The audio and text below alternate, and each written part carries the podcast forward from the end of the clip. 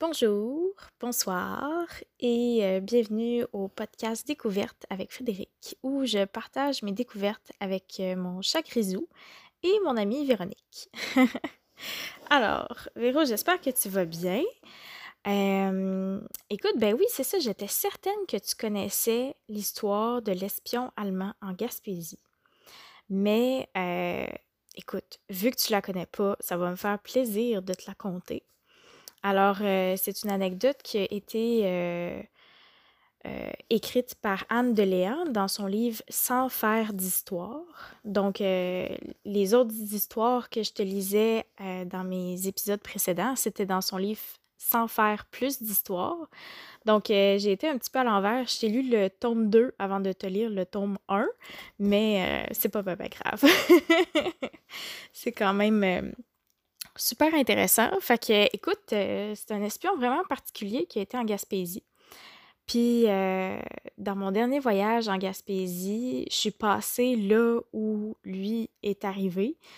Euh, parce que quand on prend la 132 pour se rendre à Percé, au lieu de passer par Gaspé, ben ça fait en sorte qu'on passe par là où ce que lui a été là, quand on passe par la baie des Chaleurs. Enfin, qu'on passe par en bas de la tête de la Vierge. Donc, parce que je sais pas si on te l'avait dit, là, que la Gaspésie, on dirait que c'est comme la Vierge en train de prier, là. Fait que... Moi, on me l'a dit quand j'étais jeune, fait que j'ai toujours... je, Comment on dit ça? Comme je me, je me situe toujours avec cette image-là, mais des fois, je dis ça, puis les gens me regardent bizarre. Fait je vais t'expliquer d'où ça venait.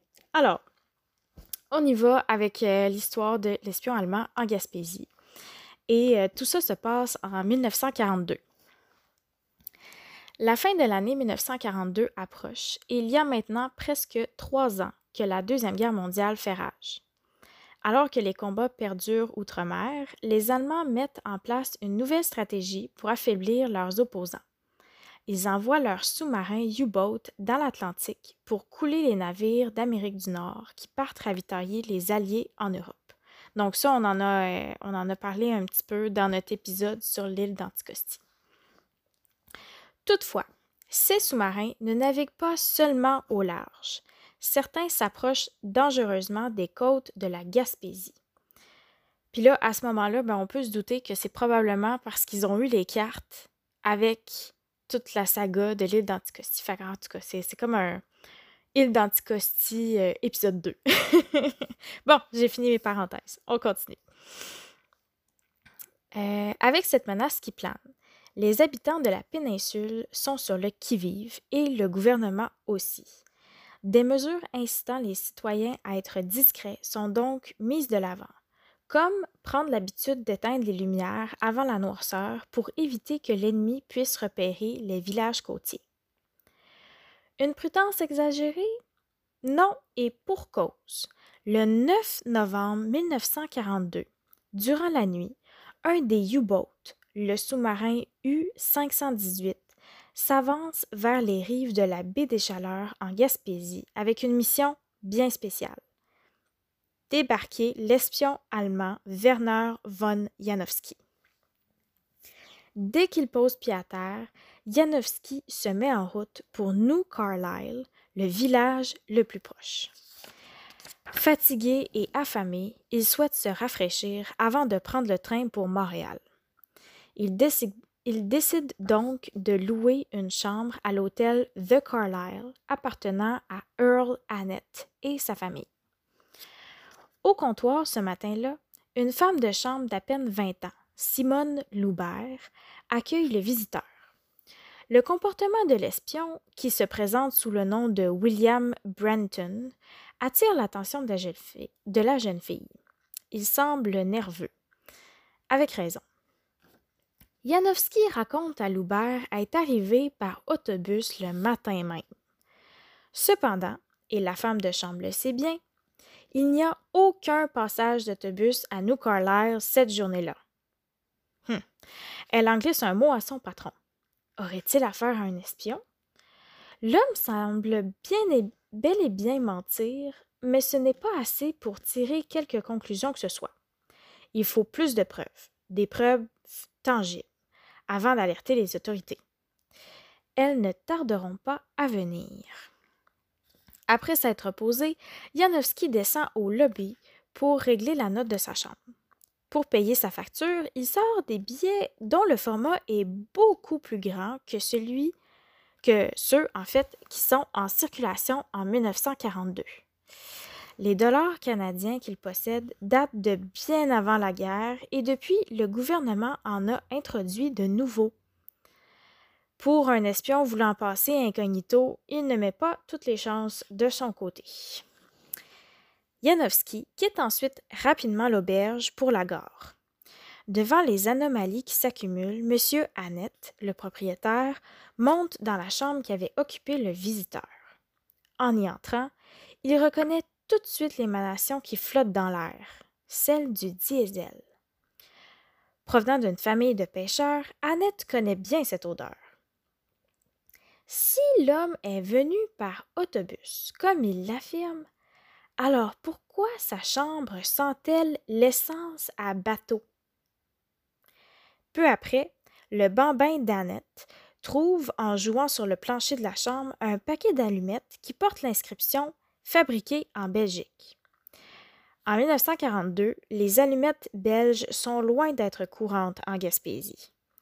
En plus de provenir d'Europe, il est indéniable qu'elles n'ont pas été achetées au Canada. Le paquet n'est pas marqué du sceau fédéral que l'on retrouve sur les paquets vendus au pays à l'époque.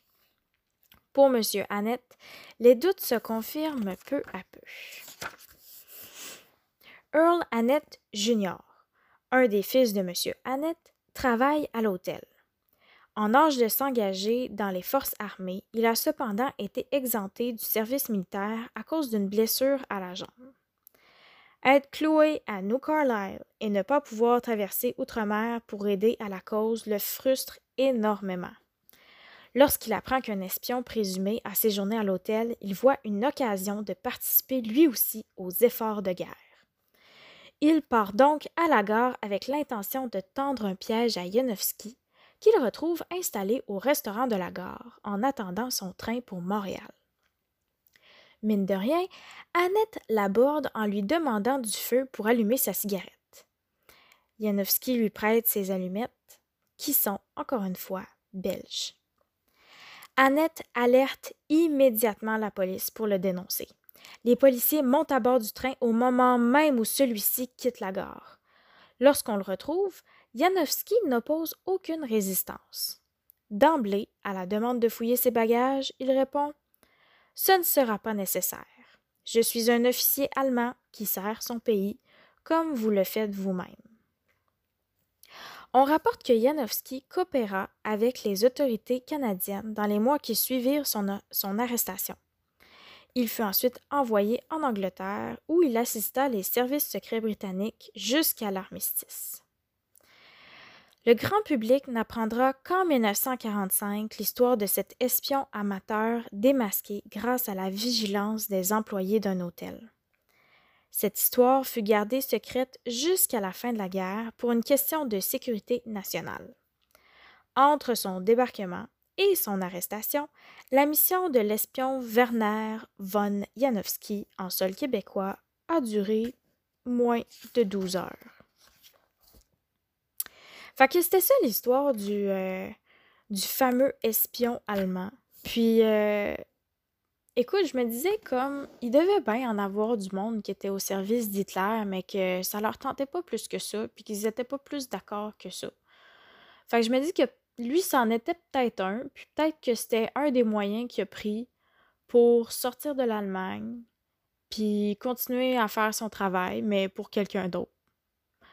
En tout cas, ça n'a pas été bien ben compliqué. Euh, je veux dire, il a pas mis full d'efforts là, pour, euh, pour pas être démasqué. Puis, euh, en tout cas, même, même ses bagages. Dans ses bagages, il y avait une valise que dans le fond, c'était un émetteur radio. Il y avait des armes. il y avait des livres, dont un livre SS. Puis, il y avait son uniforme. Fait que je peux pas croire que en tout cas, on dirait que c'est fait un petit peu exprès, mais qu'il s'est dit, bah, tant qu'on me pognera pas, je vais continuer ma mission. En tout cas, qu'est-ce que tu en penses? C'est quand même intéressant comme histoire, puis c'est surtout, heu, une belle petite anecdote sur la Deuxième Guerre mondiale, comme tu sais que je les aime beaucoup. Fait que c'est ça, donc heu, en tout cas, je suis contente de t'avoir partagé cette histoire-là finalement. Puis, heu, c'est ça, ben, on se donne des nouvelles, puis si jamais tu trouves, heu, d'autres pistes, heu, de découverte, ben, hésite pas à m'en faire part. Bye!